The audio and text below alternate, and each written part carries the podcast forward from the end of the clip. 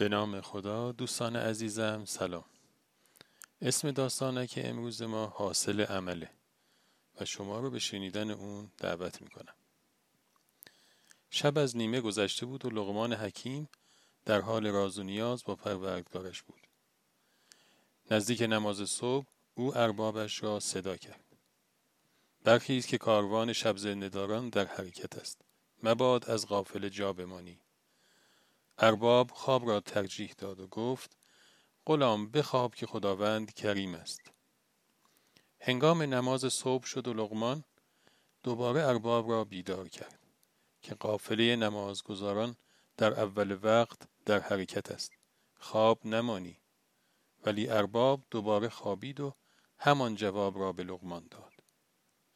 خورشید داشت طلوع می کرد که لقمان دوباره به سراغ ارباب آمد که ای بی خبر از کاروان نمازگزاران جا نمانی.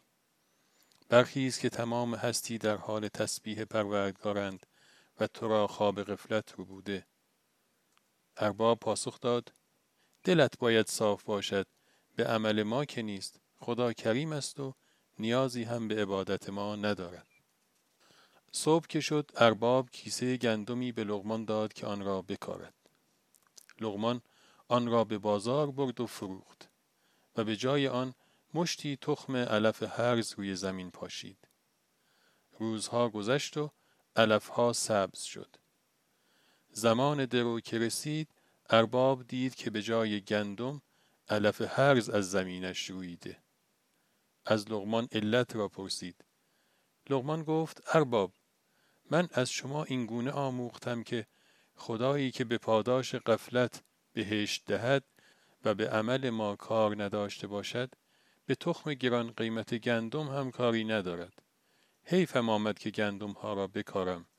آنها را فروختم و مشتی تخم علف بی ارزش را با دلی صاف و به نیت گندم بذر کردم و پاشیدم. حالا اینها حاصل همان تخم هاست که همان روز کاشتم.